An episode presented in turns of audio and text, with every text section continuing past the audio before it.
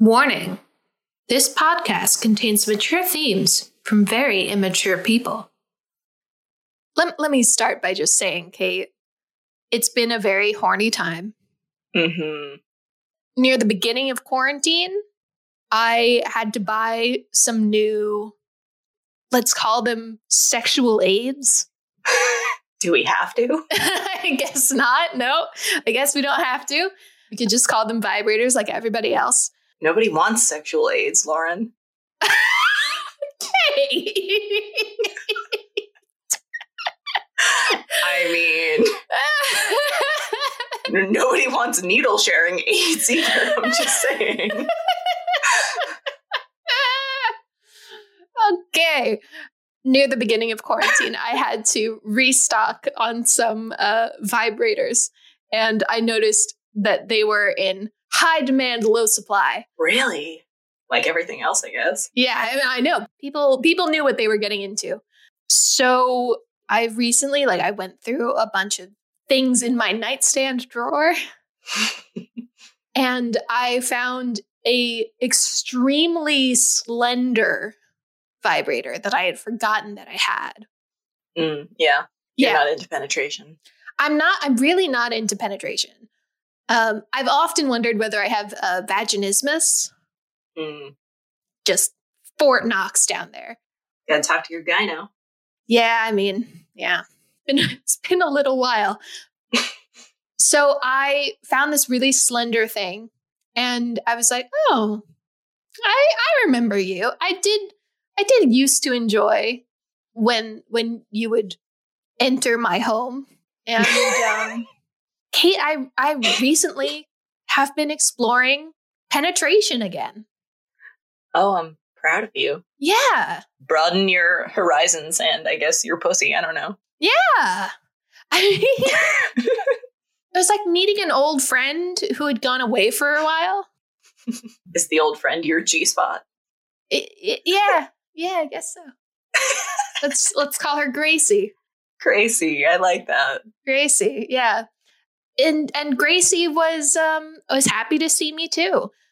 And it's it's it's been an interesting it's been an interesting few weeks of just rediscovering that aspect of my body.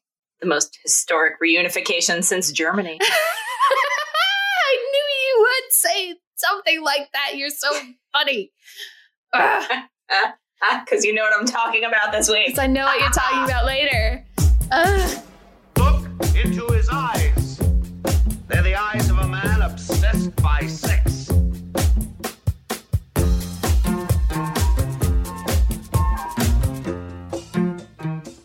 Welcome to Let's Get It on Film, the all things sex in film and TV podcast. We're your hosts, Kate and Lauren. Hi, Kate. Hi, Lauren. I am so excited. You always are. I am because I love doing a podcast with you. You bitch. Me too. Yeah. Me too, you bitch. Yay. You fucking cunt. and we've already talked uh, a bit about sort of the theme of this episode, which is self loving. Self loving. We love ourselves. Yeah. Oh, we love ourselves in a conjugal sense. we we know ourselves in the biblical sense. Ah. We pleasure ourselves in a sexual sense. All right, we're losing it a little bit. It's yeah, fine. yeah, yeah, yeah, yeah, no, no, yeah, yeah, yeah. we had we had something there for a minute. So masturbation. That's the word on everybody's lips because it's quarantine and it's hard to have sex with people unless they're in your bubble, and then that's a whole other thing. But if you're alone, like me, it's a lot of masturbation. Yep. You know, I think of that that uh that thing that got memed from Chappelle show that modern problems require modern solutions. yeah. and there are all kinds of modern solutions out there from sex toys that feel like they're eating you out to go going au natural like I have to see if you can't, I don't know, get some feeling back in your vagina. Uh, I cannot imagine doing that. I, you're braver than any Marine. Thank you for acknowledging that. yeah. It's actually worked out quite well. It didn't take that long. Really? Yeah, no, a, a couple weeks of Like cold turkey? no. Well, yeah, cold turkey from Ah, from toys, but not cold turkey from masturbation. Hell no. no, no, no. I mean, yeah, that's uh, that's daunting. But uh, I suppose the rewards are are are worth it in the end. I'm I'm pleased for you. Thank you. I'm pleased for me too. Mm. Probably all the men who are tasked with getting me off from here until I die Mm. are going to be pleased with me too. Mhm, mhm, mhm. this decision is going to pay big dividends. I hope so. Mhm. That was the plan. Yeah. Well, I'm so excited to talk about masturbation with you because that's 90% of our conversation already. Yeah, we talk about it a lot We talk about it a lot. We're very we're very open with each other. and I believe you go first and I'm really excited about your offering because it's a show that we watched together. Me too. So, Lauren, as you know, the show I brought for you this week is Queer as Folk, which spent many, many years at the top of the list of my favorite shows. Yay. I forced all of my college roommates to watch this incredibly, incredibly smutty show with me. Honestly, they liked it. I'm I'm a better person for it. Oh, I think I am too. I, I learned the ways of the world through this show, um, which is why I've Mhm. got such a skewed perspective of the world. yeah, like that's why I'm so fucked up. I mean, honestly. Um, Yeah. So, Lauren Queer as Folk is an American comedy drama TV show that ran on Showtime from 2000 through 2005. Mm-hmm. It starred Gale Harold, Hal Sparks, Randy Harrison, and as you might remember, Sharon Gless as the most enthusiastic PFLAG mom in history. Do people still know what PFLAG is? I don't know. PFLAG used to be a big thing, but now I feel like if you aren't cool, you're the you're the odd one out. You know? yeah, so PFLAG was a support group, basically, sort of a, a national support group called Parents and Friends of Lesbians and Gays. It was for allies to the LGBT community. You were you were a very very lucky young gay kid in the late 90s and early 2000s if you had a PFLAG mom because it meant they were very supportive of you. Yeah, because that was not the norm. Correct. Mm-hmm. Unfortunately, Mm-hmm. Queer as Folk is this really great ensemble show. It had a big cast, and they were always running really, really strong A, B, and C storylines that mm-hmm. kept like all the characters involved. It's also the single sluttiest show I have ever seen. Yeah. Like in my life, I started watching this show way too young to be watching it. I think I was like 14 or 15 when I started watching this show. Wow. I have been watching this show so long that I used to go rent the DVDs from the movie rental store in my hometown. And they wouldn't rent them to me because I was under 18. And I had to go tell my dad to rent them for me without telling him what the show was. and my dad is uh, blessedly incurious. So, so I could I could send my my middle aged straight father to the DVD store to rent Queer as Folk for me, and he didn't care and didn't want to know and wasn't interested, and maybe the whole town thinks he's gay now. I don't know. oh, yay.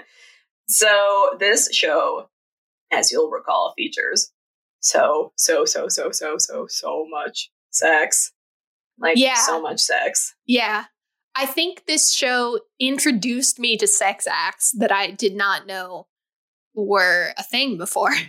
Oh, for sure. I don't think I knew what a rim job was until I saw this show, and there is one in the pilot. Yeah. yeah, yeah, yeah. There's so much sex. I can't even think of anything except like there's gangbangs, there's hand jobs and blowjobs and and like everything. Everything is in this show. in public, in private, Yeah. in groups, gay sex, lesbian sex, straight sex. Yeah. like everywhere all the time, many times per episode. Like I know I was talking about Versailles Mhm. in our last episode, and I said, you know, the Tudors walked so Versailles could run, but Queer as Folk has been flying since before either of those shows started. yeah. yeah. So the main characters haunt this fictional gay paradise of a neighborhood in Pittsburgh, which is hilarious because Mhm. Pittsburgh is not like this. Um, but it's a street called Liberty Avenue, which is supposed to be like, you know, the Castro or West Hollywood or any of those Mhm. like gay paradise neighborhoods, which there probably is not one in Pittsburgh, if I had to venture a guess. Actually, I don't know. Let me ask my friend, is there a gay part of Pittsburgh? Because he used to live there. Let me ask him real Hmm. quick. please do. I, I would not say that there are not like gay bars in Pittsburgh, but it's it's fashioned after a neighborhood in Toronto where they filmed. I Oh, believe. yes. Is there a gay part of Pittsburgh? Oh, Okay. He says not one neighborhood, no. Interesting. yeah. Okay. Yeah, so gay bars, but not a gay neighborhood, probably. hmm Yeah, that seems to be the gist.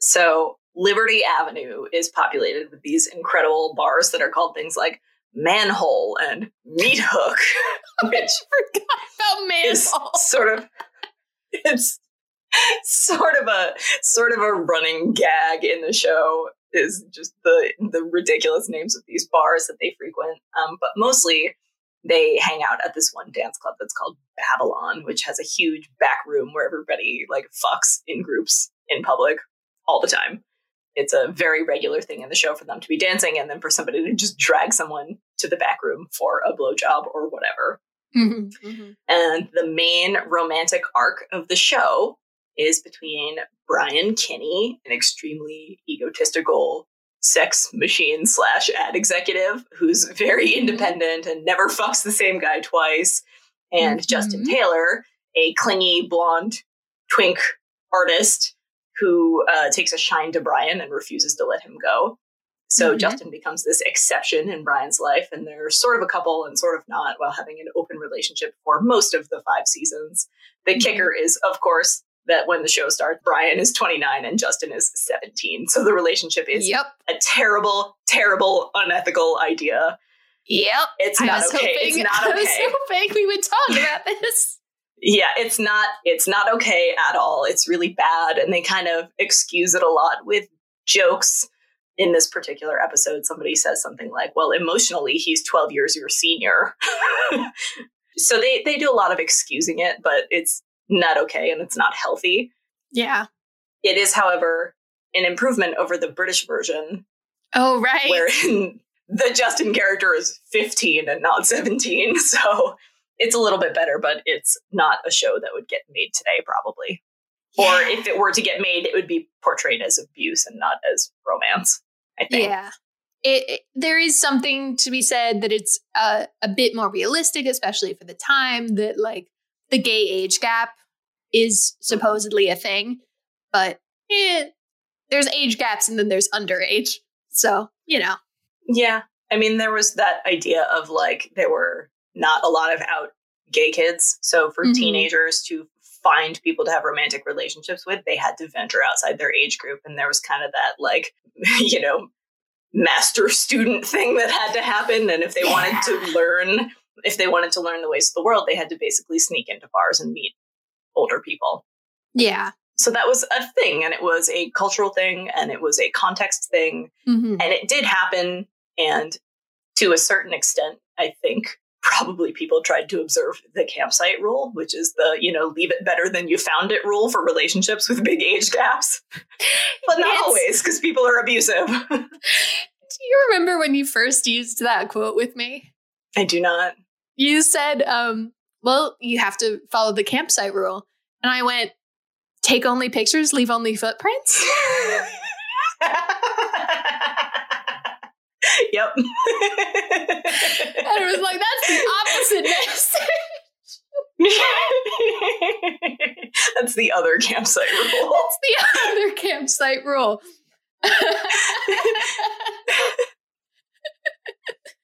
um, so yes ag- acknowledging that none of that is Mhm. okay Mhm. but it does create this really interesting dynamic where these two characters make each other better over time. Brian teaches Justin the ways of the world, makes him more independent and more confident, and Mhm. Justin makes Brian more sensitive and kind of knocks him off his high horse a lot because he's such an egomaniacal asshole most of the time. Yeah. And part of that process comes over the last few episodes of the first season um, when Justin has kind of come into his own. He's won the King of Babylon contest at the club they go to and kind of usurps Brian's position as the hottest guy in town.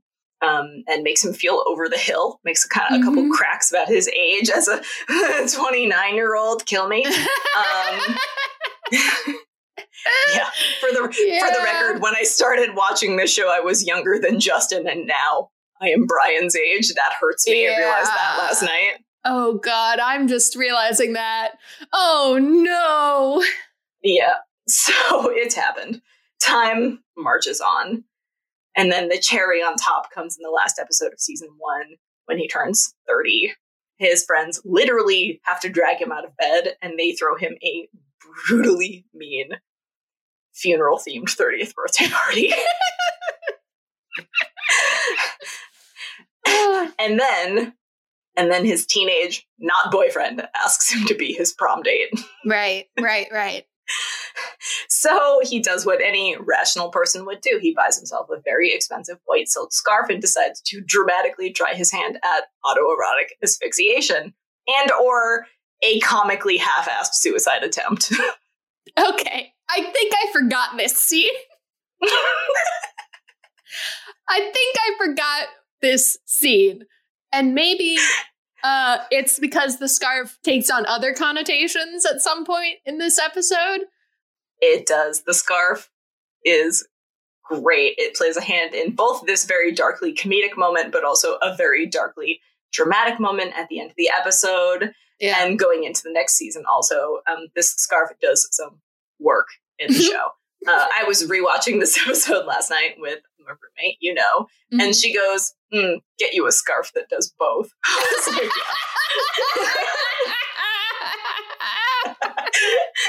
God damn. it's like, yeah, that's Yeah. fair. Yeah. That's fair. That's that scarf carries comedy and drama. yeah. Wow. That's incredible. So I'm gonna send you the scene to watch. Mhm. Okay. So a lot there. A lot there. Allow me to set the scene. Yes, please. this one has a lot of build up to the actual masturbating, and I love it because Brian romances himself a little bit. And Mhm. I think we should all indulge in that more. That's absolutely my style. And I love seeing it on TV. Um, so, first of all, he gets this scarf wrapped up in a gift box with a bow so he can open it like a gift, even though he bought it. Oh, I forgot he bought it for himself. So that's ridiculous. yeah. So he he bought it for himself as a 30th birthday gift and then opens it like a gift. Mm-hmm. He lays out on his living room floor. He smokes a little bit of weed. He has a drink by candlelight. Mm-hmm. So he opens the scarf and he starts rubbing it on his face and his naked chest just to enjoy how it feels because it's beautiful and white and silky. Mm. Then he starts playing. He throws the scarf up onto the beams in his ceiling of this beautiful loft apartment that he has and lets it fall back down and pool on his face and chest. Um, it looks like it's supposed to be alluding to him getting a facial because because the scarf is silky and white. Tell me if I'm wrong, but it looks like he's No, just taking like yeah, ropes of cum on his face and chest over and over again. yeah, yeah. And that's that's the sort of choice they make in this show a lot. Um, Mhm. but it's pretty. It's really nice to look at. yeah, Um, it's beautiful. He just kind of plays around and has fun by himself for a bit, and then he inhales something. Looks like poppers, but it's a little unclear what he's doing. Mhm. Um, Brian does a lot of party drugs in this show, so could have been coke, could have been whatever else he's snorting. And then he climbs up on a stool, ties the scarf around his neck, and he jacks off. yep. At a at a pretty interesting pace, I thought. Like he's not being leisurely; he's really jacking it. He is. And this whole thing is cut back and forth, which you didn't see in this clip I sent you, but it's mm-hmm. cut back and forth from a going away party for his best friend Michael, who's moving to Portland with his boyfriend, Mhm. uh, which kind of kind of gives a little weight to the drama and the suicidiness of it all. Like it's going to be Brian's big farewell too. yeah, yeah. They make some interesting choices with the scene. I thought once Brian gets high, things kind of go in and out of blurriness, so you're getting a little bit of his perspective. Once he starts actually jacking off, once he gets through romancing himself, you see him from behind, and his pants are kind of down around the bottom of his ass, and his Mhm. ass is lit blue, which I think is maybe a nod to the fact that he's asphyxiating himself. Maybe not. Mm. The lighting is the lighting is like that in his apartment because there are blue light fixtures, but it's usually backlighting and not like on his skin Right. because right, they like right. to make him look kind of tan and sexy all the time. Yeah. And this is very much not that.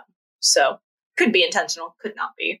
And then we get these really great close-ups on his face when he once he starts actually jacking off. Yeah. And they kind of cut between these close-ups on his face, experiencing pleasure, and then down to his hand and his pants, where he's jacking off with that horrible puka shell bracelet that he wears because it's the year 2000. yeah. But man, this guy, he's got a great face and a Mm. lush mouth. He is 100% my favorite TV kisser of all time because of that mouth. So I enjoy watching this a lot. Gale Harold, if you're out there listening, come to mama. I know I know you're deeply middle-aged now, but I'd still hit it. you really what what a compliment. Um you're really Oh. selling it. Um, he's so hot. This he's Yeah. exactly my type. yeah. And so Brian is up on the stool, hanging himself and jacking off. And just as he gets close, Michael walks in, sees what he's doing, runs over, frantically unties him, and kind of tackles him down because he thinks he's killing himself, either intentionally or otherwise. Yeah. And then you get this great shot of Brian laid out face down with his pants half down his ass, and he just starts laughing frustratedly. and it's a nice butt. God, he's got a good butt. Really good butt. Oh, and then uh, he gets in this little best friends bitch fight with Michael, which Yeah. they do a lot. Where They are like, constantly- "What the fuck were you doing? What the fuck are you doing?" You know that Yeah. kind of thing. They argue while Brian tries to peel himself up off the floor and tuck everything back into his pants gracefully, which I think is choreographed quite nicely. yeah. You'd think it would be awkward, but nothing's awkward with Brian Kinney. No, he's so graceful. And he says to Michael, I'm giving myself a very special gift, the greatest fucking orgasm of my life. Mhm. And because Michael's sort of semi responsible, he says, try the last fucking orgasm of your life. Yeah. You know, Michael shouts at him for putting himself in danger. You kind of learn that Brian is immature and delusional because he thinks that if he dies like that, it would be fine because he'd be going out in a blaze of glory like James Dean or Kurt Cobain. I'm embarrassed for him for saying I that, Lauren. know.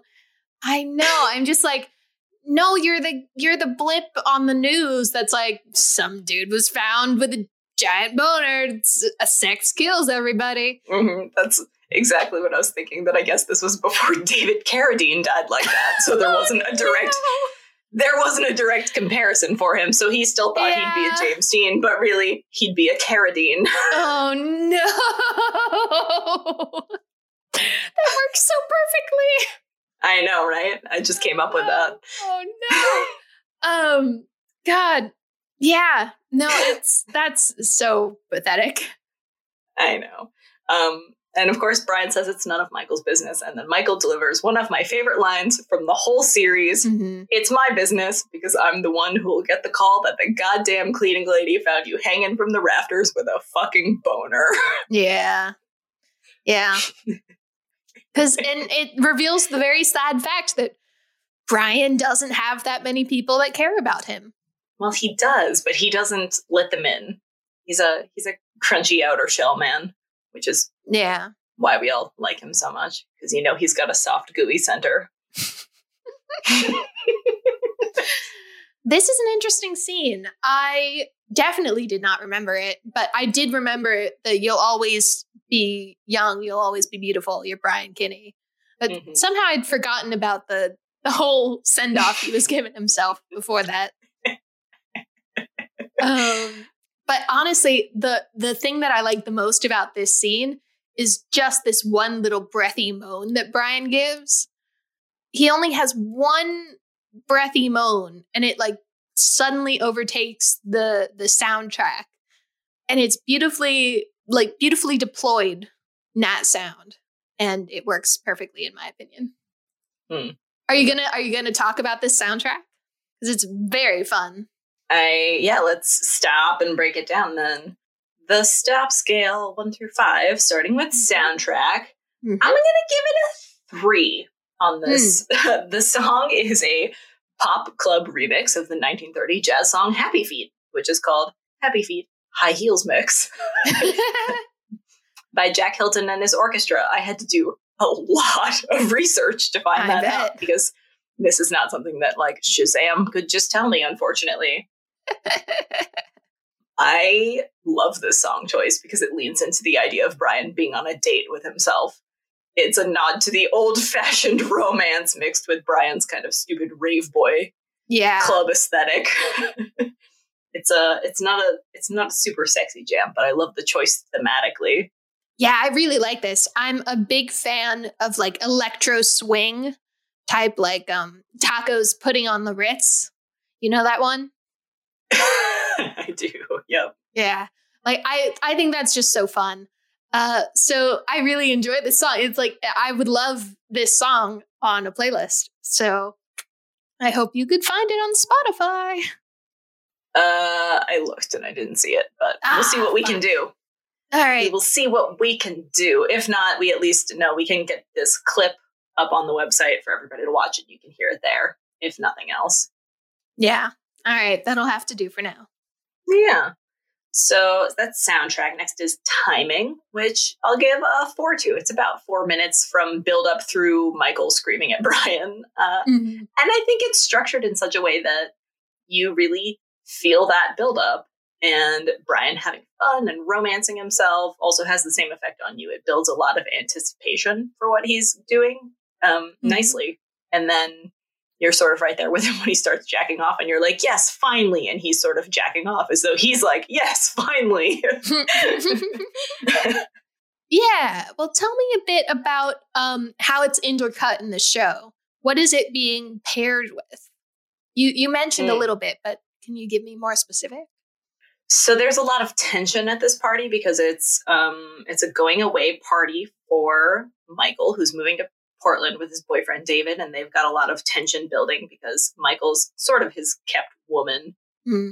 and Michael's getting increasingly upset about this and questioning his decision to move away. So that's all happening at the party and then at the same time Ted, another one of their friends, is uh, confronting his boyfriend Blake, who has uh, relapsed and is back on crystal meth. Mhm. So that's happening at the party. Uh, and there's a lot of escalating tension at this party, which is also very comedically themed for Portland. So they're all wearing flannel. It's called the Farewell in Flannel. Aw. Another one of their friends, Emmett, is running around spraying everybody with like pine scented air freshener. This show does a really, a really good job of cutting together the comedy and the drama yeah. so that's we're cutting back and forth between those escalating tense moments at the party and Mhm. Brian being on a date with himself and it kind of you know there's the question of like huh where's Brian and they're, Yeah. they're like oh you know fashionably late and it cuts back to Brian hanging from the ceiling by a silk scarf Okay. Yeah, that that gives me more more insight into like how the timing because I, I don't know. Like I I don't know that I could judge it based on how effectively it's using time without knowing how it's interspersed in the show. You know? Mm. Yeah in the show I because Brian has always been my favorite character um, that when I'm at the party scenes, I'm kind of like, but how's Brian doing over there hanging from the rafters? Every moment, just I just want to get back to naked Brian Kinney because he's Yeah. my man. Yeah, I understand. But there's there is good um, meaty stuff happening on the other side of it. Okay. Okay. Cool. So you give it a four. That's that sounds good. And so next is authenticity, which I'm gonna give a two. So here I feel the need to mention that cutting off your oxygen is a very, very dangerous thing to do, and you shouldn't Mhm. do it ever recreationally. But if you're going to do it anyway, you need to definitely not do it alone. Definitely not alone. That was what I was going to say. so what he's doing is extremely dangerous, and you shouldn't do it, and you really could kill yourself. Um, Yeah. And you need someone around to help you if things go wrong, so that, as Michael says, the cleaning lady doesn't find you hanging from the rafters with a boner. Yeah. So that knocks the authenticity way down for me because it's a terrible, terrible, terrible idea, especially if you're high, which Brian is. So that's even worse. However, Okay. All right. the mood the mood of the scene feels very authentic to me for many reasons. As you might recall, I turned 29 last week, so that's on my mind. And seeing somebody have a really funny, dramatic meltdown about turning 30 uh, struck me as very authentic. And then also the way he romances himself Yeah. and uh, and kind of give you know goes on a date with himself to to get in the mood. Um, that's how I like to treat myself. I like to have a little drink, a little music. So Yeah. that knocks it back up, and I'm I'm going to give it a two, even though it's wildly irresponsible. Parts of it do s- strike me as emotionally real. Yeah, I understand what you mean. I think there's the two sides of it, which is the romancing and the buildup, and then the actual act that he's doing, which is, yeah, like you say, totally irresponsible. Do not do anything uh, auto uh, erotic asphyxiation related by yourself. Not safe. I agree with you. You know what it is? It reminds me of the Broad City clip Yes. where Ilana takes this time to like romance herself. She makes a point of like lighting candles, putting on lipstick, putting down the family photo so it doesn't distract her. She's got a ritual. Yeah, she's got a whole ritual. You you get in the mood in your own way. For me, it's some Prince songs and you know, it it's for everybody whatever they want to do. So yeah, I agree. I think that's a that's a good point. You have to have something that kind of gets you ready mentally. Mm-hmm. Couldn't agree more. So what's next? Heat. Heat. I will give this a three. I think this is super hot. Um, it's not the hottest thing in Queer Folk by a Mhm. mile. Yeah. Um, but Brian Kinney was single-handedly responsible for making me a horny bitch. Uh, he's the cartographer of my love map. Just because I was about 14 when I met Brian Kinney. um, but he has uh, way sluttier, way sexier scenes than this one. This is Yeah. just peak, peak dramatic bitch, and I live for it. So that's why I wanted to do it. But um, Heat, Heat is a three, even though anytime Gale Harold is on screen anywhere, I'm panting for it. Except maybe that episode of Grey's Anatomy where he plays a Oh, he does play a Nazi. EMT. He plays Yeah. a, Nazi EMT with a big old swastika tattooed on his Yeah, stomach. yeah, yeah, yeah, yeah. uh, but uh, very iconic in that role. But I do want to ask, though. I do want to ask. I do want to ask. Uh, if this exact scene, shot the way it is, with the same, like everything, was with any other character in Queer as Folk, would you find it nearly as sexy? No, God no. So it's just because it's this character that it's so hot. Oh, I think so. Okay. Okay. I mean, he's he's supposed to be the sexiest character in Queer as Folk. No doubt, no doubt about it. He's supposed to be basically the hottest guy in town who could fuck anyone he wanted at any time. He's got a beautiful face. He has a beautiful body. He spends a lot of time just being shirtless in jeans, which drives me wild. Mm. So he's just a really nice thing to look at, and he's kind of uh, displayed up there. Yeah. Yeah. It's true. The focus of the scene is definitely on on his attractiveness. So, yeah, all right. That's fair to me. I just wanted to make the point that there's nothing about the scene itself that's hot. It's just him. Well, I don't know because uh, like the pre pre autoerotic asphyxiation part, I think anyone having a romantic date with themselves would be kind of funny and kind of sexy. Yeah, okay. Okay. Yeah. No, that's fair. Um, all right, let's talk about the production value, which I'll also give a three. That's good. I like the camera work and stuff that they do while Brian's playing around and throwing the scarf, and you get kind of sort of like some bird's eye view of the scarf falling down on him, and then they'll cut to the side and you'll see him sort of jumping and throwing. So you get these artful shots of him looking sexy. I like the blurred effects that they give around the edges once he gets Mhm. high. It's a little, you know, late 90s, early noughties, but um, it Yeah. was, this was premium cable content at the time. It was top of its field Yeah. for the year that it was made. So, you know, I think that's all really good, but really more than the production value, I like the thematic layers that are at play here. I think some of the framing is really interesting. I really, really am struck by how beautiful the framing is of this first shot of him with the box in the center of the frame in the forefront. Yeah. The the like drink and they're doing little time skips with these long fades in between. So it's really quite beautiful. You see some things in the background, you know, of his lush apartment building.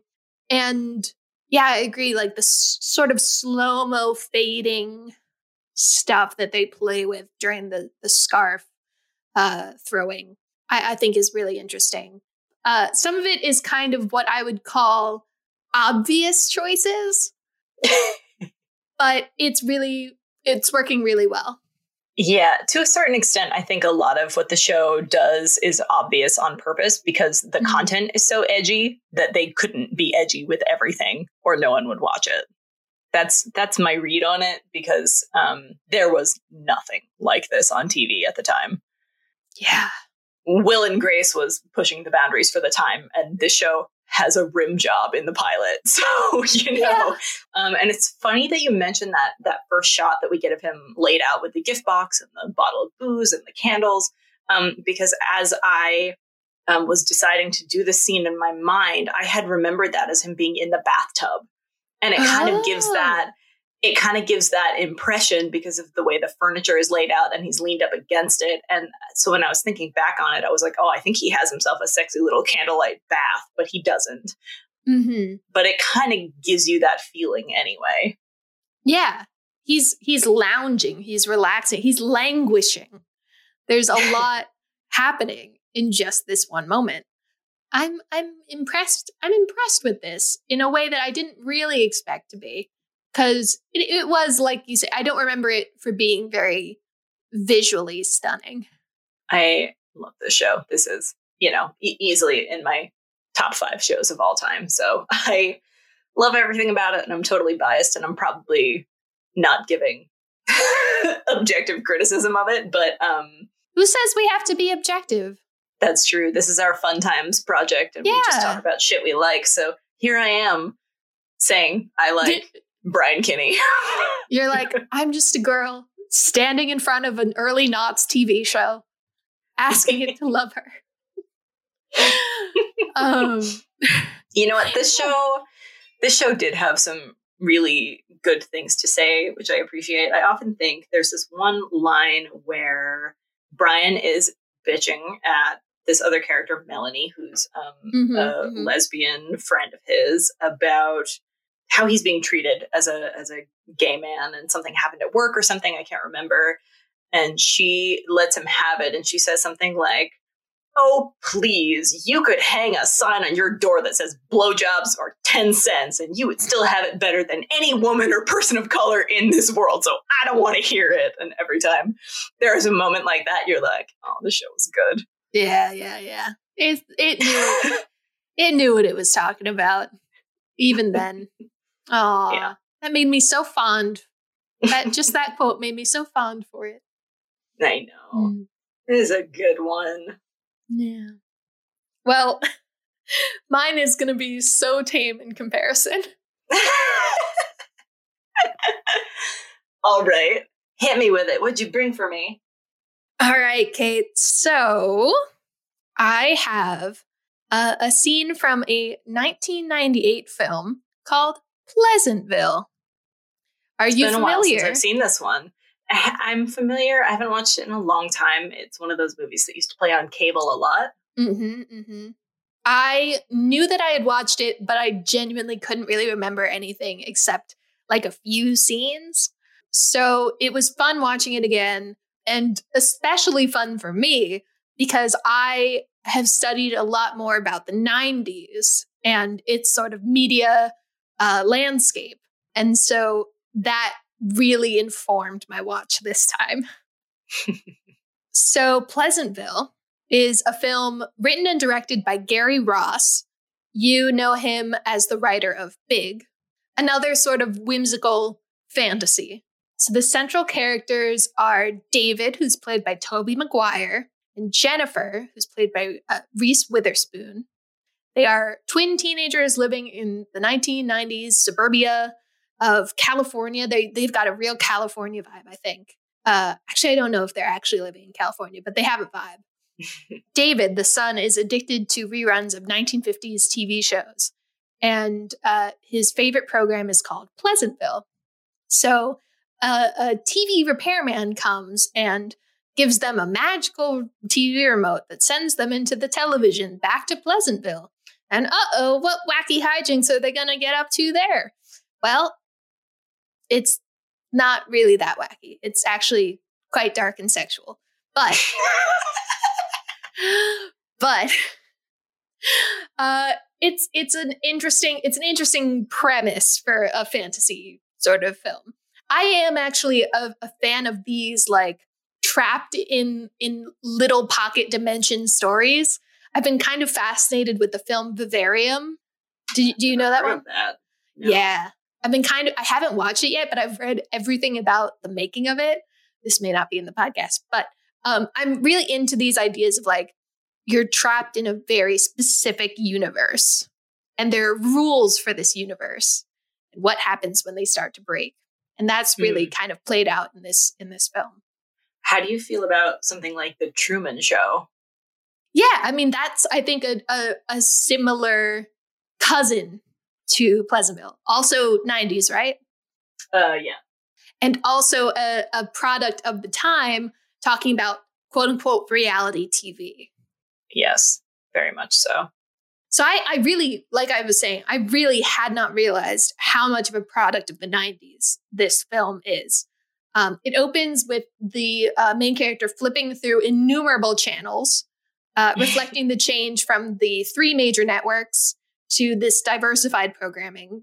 Then at school, David is given a montage of lectures that highlight the global changes that are occurring, such as talking about AIDS and talking about the climate crisis and the fact that there will be no more entry level jobs available for nice young teenagers getting out of college. Oh no. Yeah. So it really hammering home that like this is the first generation where they're worse off than their parents. You know, like this was a big turning point in the 80s and 90s is like this generation doesn't have the same future that the baby boomers had. And, and there's also a decline in the family values, quote unquote, family values, because David and Jennifer's parents are divorced.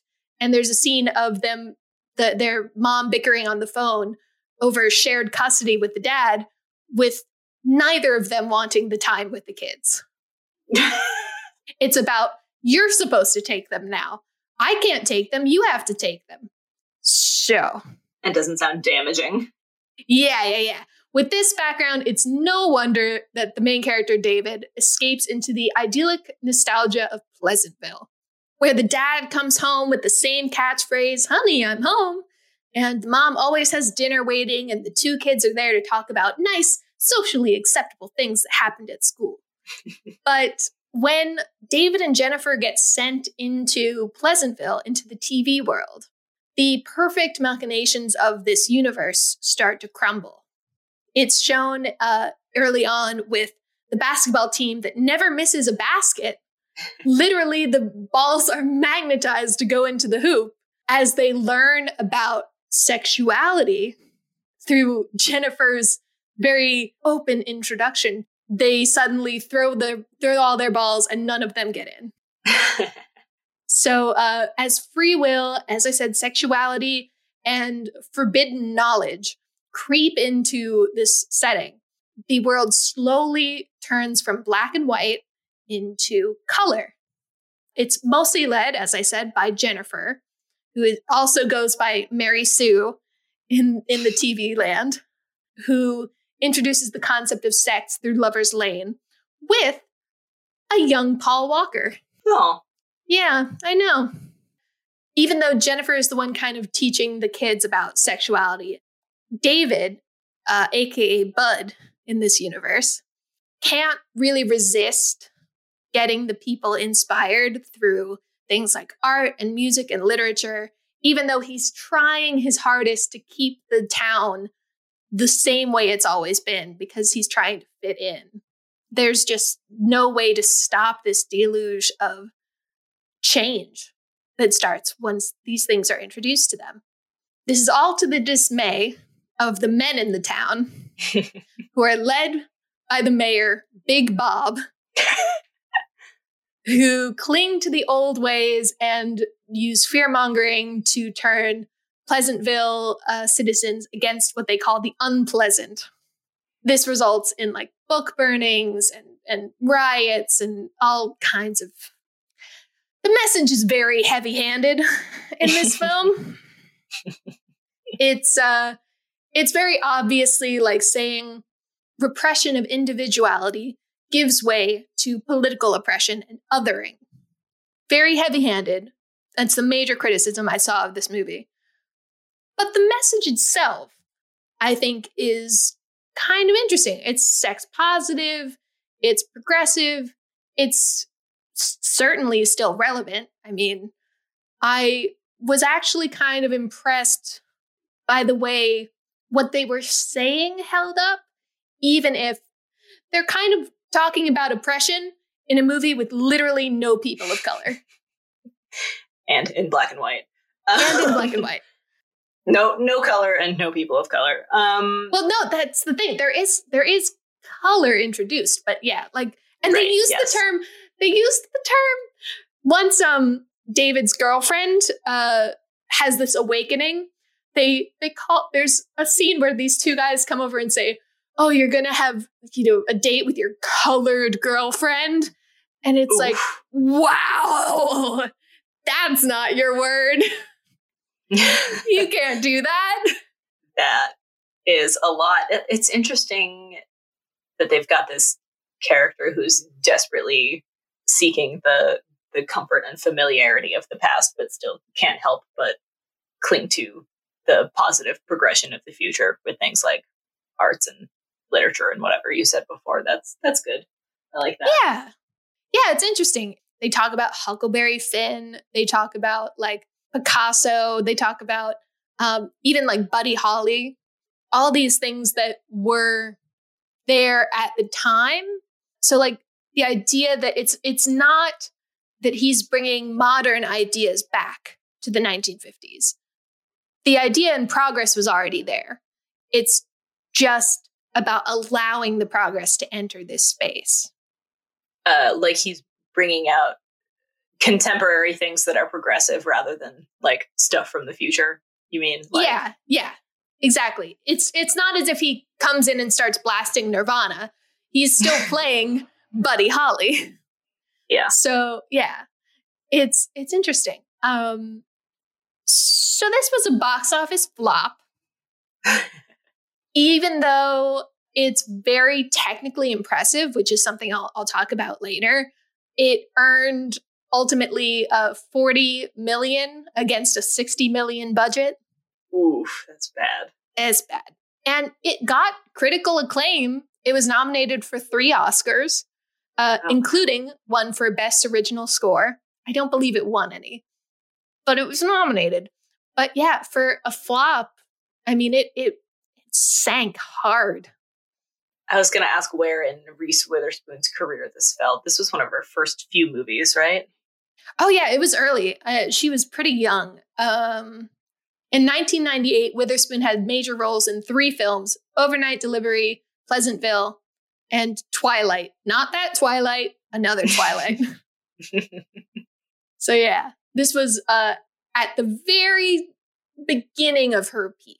And man, has she been peaked for a long time. She's done all right for herself, that Reese. Uh, so the scene itself actually does feature Reese Witherspoon pretty prominently. It is a conversation that happens actually kind of early in the film, I'd say before the midpoint, where Reese Witherspoon and the TV mother, who is played by Joan Allen, have this conversation as they're doing dishes. And it's quite a funny reversal because the mother is asking the daughter how sex works. Oh boy. Yeah. And the daughter gives this very interesting sort of answer that starts when two people love each other, which is hilarious because it's not about love when she does it. Uh, no value judgment there. It's just not the way that she does it. Um, she goes into this long explanation, and we we know this through a cutaway where uh, we we go back to the two of them sitting at a table, looking quite somber, and the mother says that your father would never do anything like that, and uh, it makes her sad. Like she clearly wants to experience this new idea.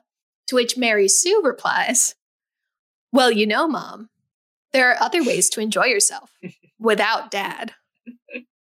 And that's where the scene begins. So let me send this to you. Please do. Oh, Lauren. Yes. That was nice. Right? Uh, okay. So from this smirking Reese Witherspoon face, we get a sudden cut to the faucet of the bathtub turning on, which is just great. I mean, if there's anything that highlights what's about to come, that that faucet with suddenly the running water gushing out. Uh, so great.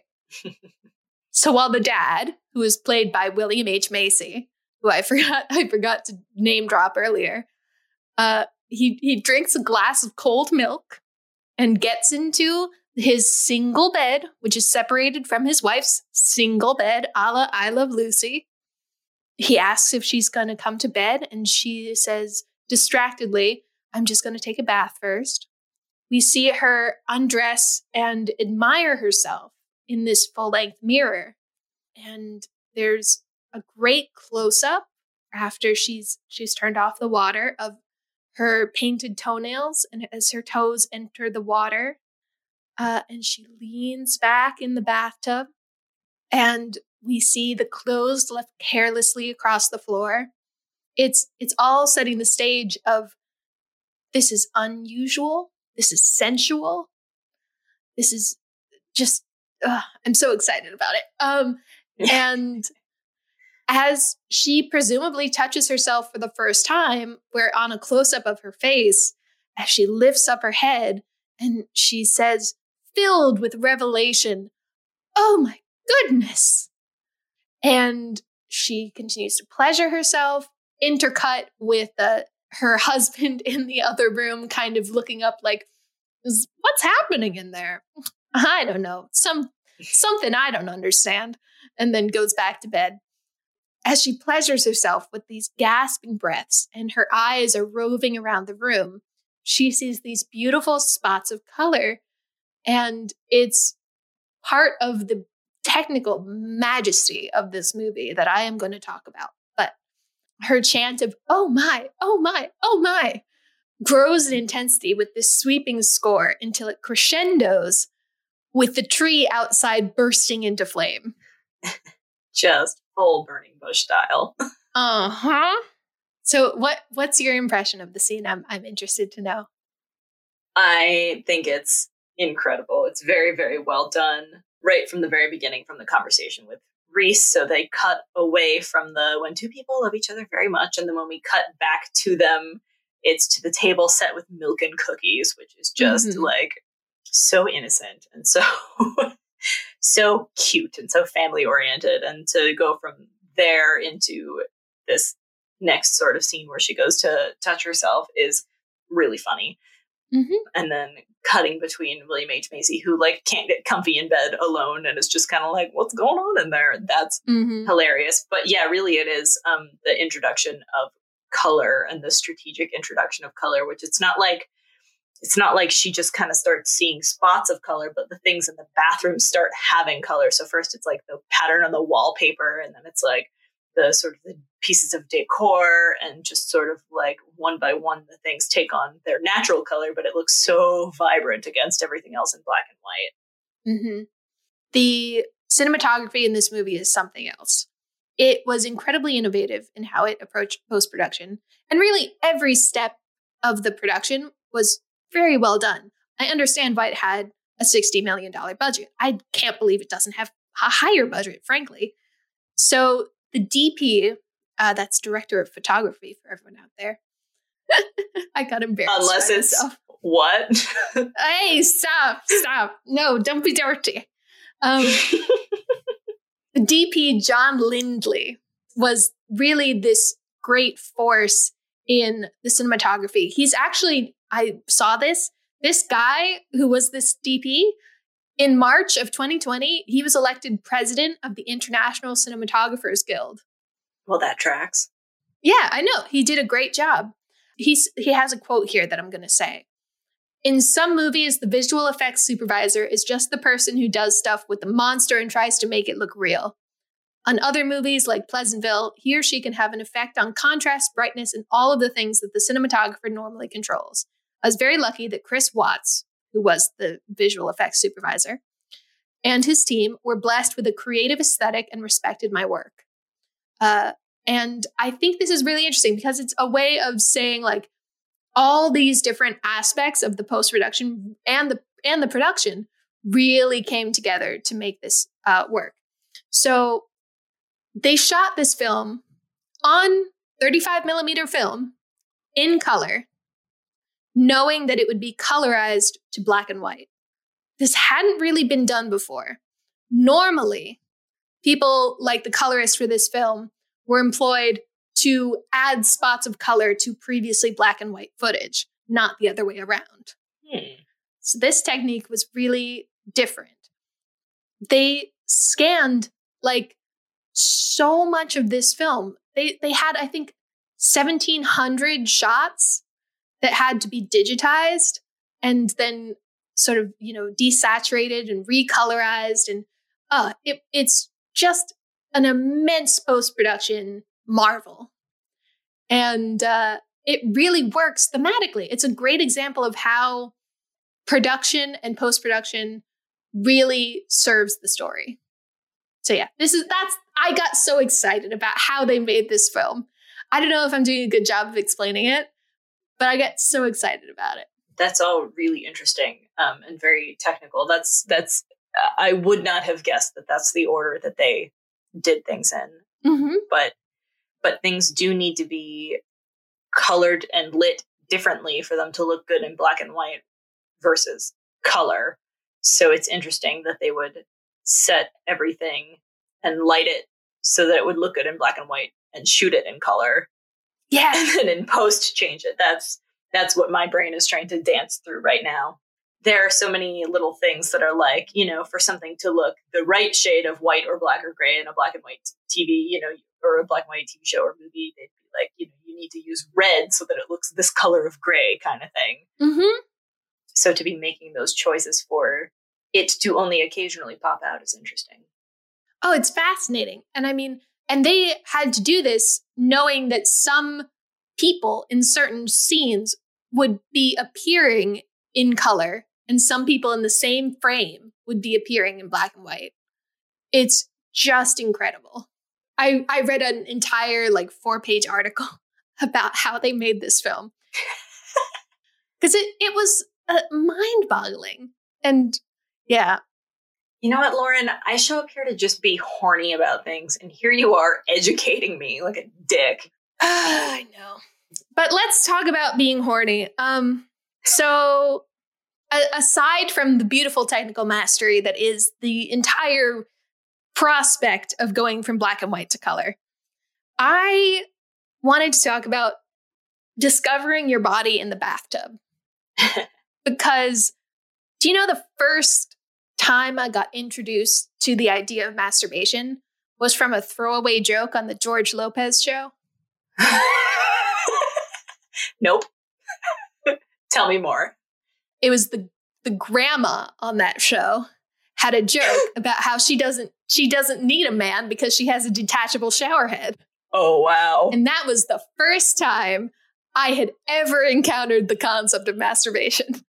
Oh my goodness. Yeah. That is That's where you'd like watching it on Nick at Night and at two in the morning as an 11 year old or something. yeah, exactly correct. Exactly correct. yeah. So uh I have always sort of associated the bathtub with masturbation and like the shower with masturbation because of that early association. And actually, one of the alternate scenes that I had thought to bring is one that involves uh, a woman just putting her pussy right under a running like faucet. and it's very graphic, though it has a prosthetic, apparently, although it doesn't look like a prosthetic, so who knows? But um, What is I that? didn't bring that. I didn't bring that. Uh, I don't actually remember what it's from. It's from one of these like indie lesbian films that came out in the mid knots. But yes, so I've always associated the bathtub with sex and and masturbation. So I think it's really fitting for this to be the place where this woman discovers herself. In addition to that, it's really interesting to see an older woman explore masturbation. It is. It's interesting and it's important. Um, I will say it's not particularly sexy being a person who's not really attracted to women, and then this woman being middle aged, but not only middle aged, but like styled very old time, Styled, yeah, very much. Yeah. s- styled in a way that's uh, deeply unsexy as well. Somehow, both like super innocent and super matronly and old is incredible. Um, Mhm. but uh, showing it on screen anyway, I think is the part that's important because it's not like who who do you have to impress and be sexy for when you're masturbating? That's the whole point of it is Yeah. yourself and knowing yourself and being comfortable with yourself. So yeah. because it it would not have that impact to have Reese Witherspoon do it because everyone Right, wants to fuck Reese Witherspoon. Yes. And they do in this film. Get it, girl. Get it? I know. Um, but uh it's interesting you mentioned that she's not sexy because I think there's an interesting distinction. Reese Witherspoon in this movie is sexy. Joan Allen in this movie is very sensual. She has a lot of scenes where there are these like soft physical intimacies that are not necessarily sexual. There's one, this was the scene that I remembered the most uh, strongly, where Tobey Maguire, her, her TV son, is reapplying this gray makeup to her face. And he's just being very gentle and trying to make sure that she's going to be safe. Because at this point in the in the film, to show the fact that she's uh, experiencing color would be dangerous for her. Yeah, that's the one scene from this movie that I could recall off the top of my head. Exactly, me too. And so that's a very interesting, like sensual moment. Not sexual, sensual. And she's later used as an art model for uh, another person in the film who's played, oh, who, who was it? Uh, by who's played by Jeff Daniels. And she poses nude. And then her painting is displayed for the town. So she's not necessarily sexualized, but there are a lot of things about like there's a power in the way that she's experiencing her body and she's experiencing the world coming alive. I really appreciate the escalating music. The score that they use here is really funny. So as she as her as her pleasure escalates and the music gets louder and faster and more intense, that's that's really great. I like that. it's all like a little funny just because it's it, you know it's it's a little awkward and it's a little cute and it's a little backward and then um, it goes from just sort of a little bit funny to like laugh out loud funny when the tree bursts into flames so i Mhm. appreciate i appreciate that they give you like a like a hard funny laugh out loud moment there Yeah. You know who you have to thank for that score? who Randy Newman. i don't know if i know who that is Yes, you do. You know who Randy Newman is. okay who's randy newman i'll look it up i guess You know who Randy Newman is. He wrote um You've Got a Friend in Me for the Toy Story films. Oh. okay i do know that song I cannot believe you're having such a muted reaction. It's Randy Newman. sorry I'm okay. All right. He's I mean, he also just like did make records. Like he also was just a person who produced music. But okay. anyway, he almost got the Oscar for this. I don't know if that's true. He was nominated for the Oscar for this. Closer than most people, I guess. I guess so. Um, but I found the track on its own and it's it's beautiful. It's a very slow build. Instruments are kind of introduced slowly. Um, and eventually you get this kind of heavenly choir effect of, of people mm-hmm. just going like, ah. Mm-hmm. The revelation. yes.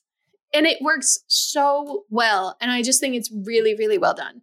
So let's get into the stop. I honestly, I, I like it. It feels like the tone of this track really fits with that first orgasm feeling. It's true because I had spent uh when I had my first orgasm, I had spent a lot of time being like, I don't know, maybe I have. I don't know. Right, right, and, right, then, and then what happens, you're like, oh, oh, oh, yeah, yeah. and you can become addicted to that feeling. I definitely had a time, um, but we don't have to talk about that. About your masturbation addiction? Are you sure? Uh, well, maybe. You gonna save it for therapy? so, yeah, I, I I think this is really good. It's not a sexy song, but I'm gonna give it a four because I think it really fits the tone of the feeling of coming for the first time. Yeah, I agree. Time. It's a really quick little scene, especially from the bathtub, you know, to the fire. It's it's very quick and it's intercut with William H. Macy in the bed. So I don't know, it's not spectacular in terms of time, but it's got a nice build up all the same. And the way that the shots of her looking around the room and seeing the birds and the colors popping to life is is well interspersed in this whole scene. Um, but I'm gonna give it a three.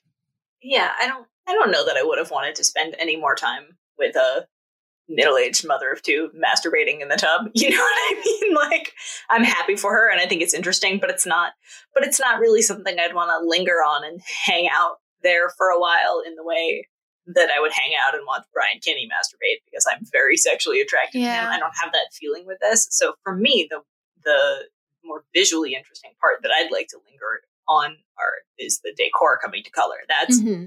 Beautiful, and I like that. So I, I think it's got good timing. I think it does exactly what it needs to do, and it's sort of yeah the the setup and payoff of the you know, starting from milk and cookies and then a tree spontaneously combusts with the heat of it at the end. I think that's funny. And- yeah, I agree. I think you said it best when you said uh, it did what it needed to do. This was a scene that was necessary for the progression of the film. You know, they just kind of had had had to get it done. So, authenticity. For one thing, there's nothing explicitly shown, so we don't know exactly what she's doing. But we can imagine she's just touching herself with her hands. And yeah, she seems to bring herself off pretty quick. Nothing really to say in terms of pros or cons. I mean, w- uh, what do you think? I'd say it's inauthentically quick for the first time. You do usually need some more priming before you can get that quick. Another three. It's it's it's not it's not terribly unrealistic. It's not terribly realistic.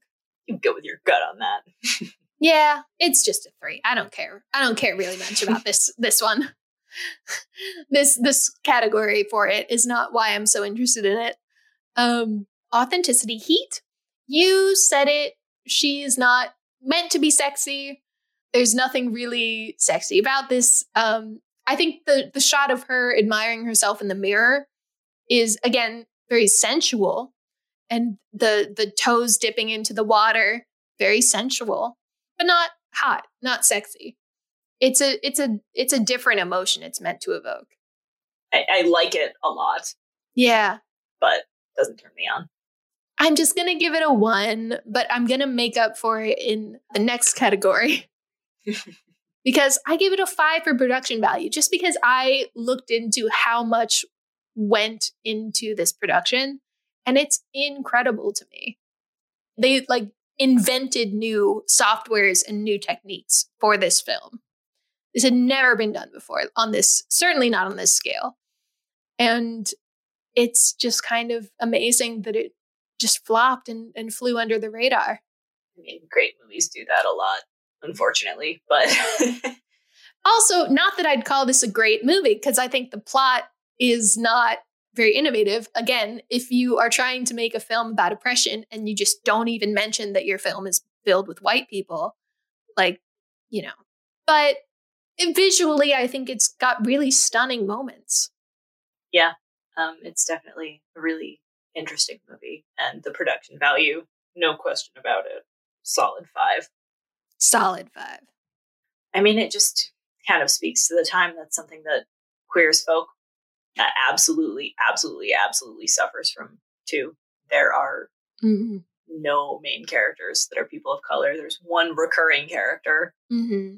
and then sort of peppered among extras in the background. But it's a really, really, really, really white show, and so even though it's sort of got good things to say, it's uh, mm-hmm. it's telling and not showing.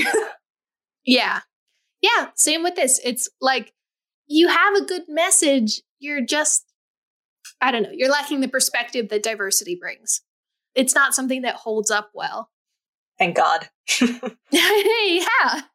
It, before we before we go into sort of our our closing, I did want to mention some of the alternate scenes that I really s- considered strongly. Please do.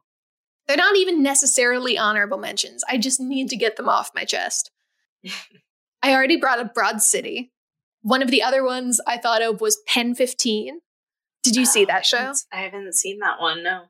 I mean, I've seen a little bit of Pen 15, but not whatever episode you're talking about. there is a montage where one character discovers masturbation and obsessively does it with the deadest look on her face.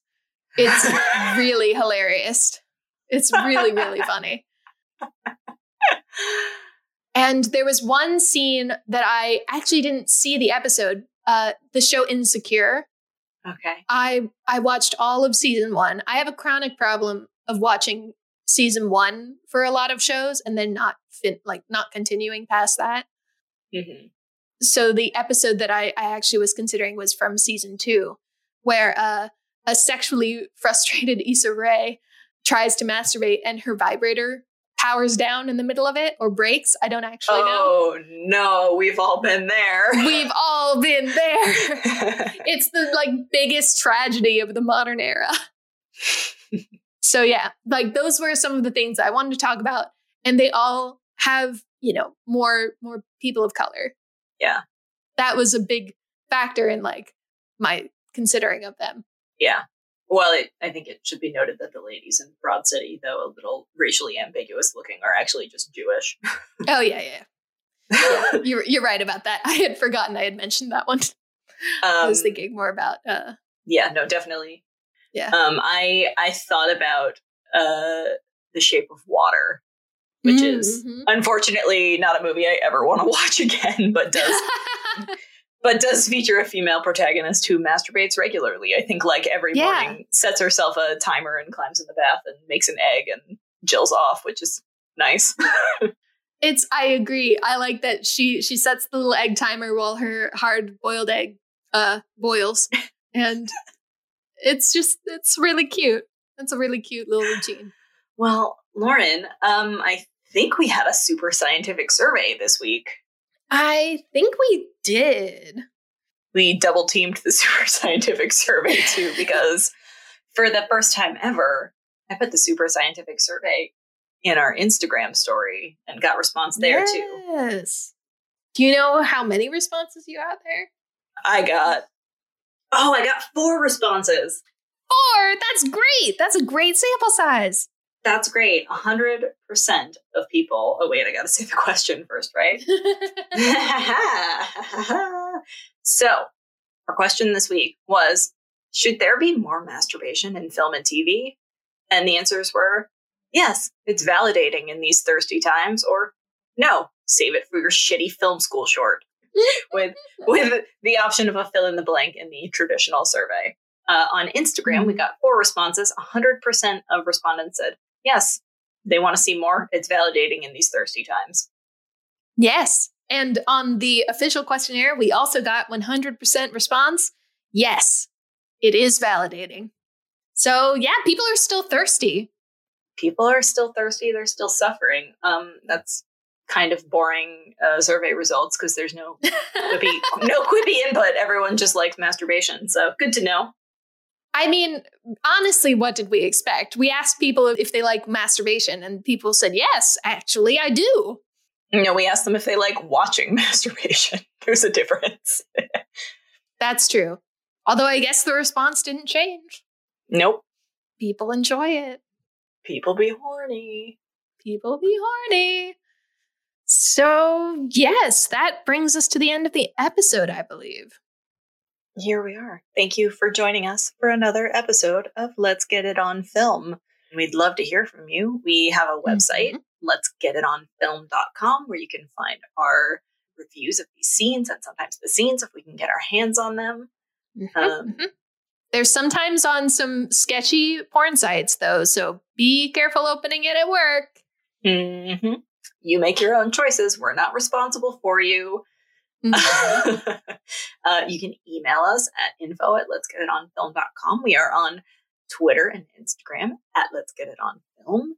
You can check out our Spotify playlist, our Fuck Jams mm-hmm. playlist with music from mm-hmm. these super sexy films that we bring you. You can mm-hmm. listen to us where you get your podcasts. Yep. Oh, and if the if the spirit moves you, uh, leave us a review on iTunes. I hear that helps podcasts get noticed. So, yeah. All what right. do we say? Anything else? We do. Well, oh, we do. We do say the one thing. The one thing. The one thing. Keep it pervy. Keep it pervy.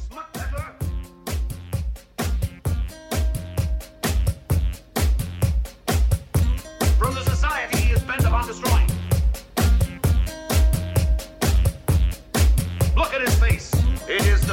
Look at his face.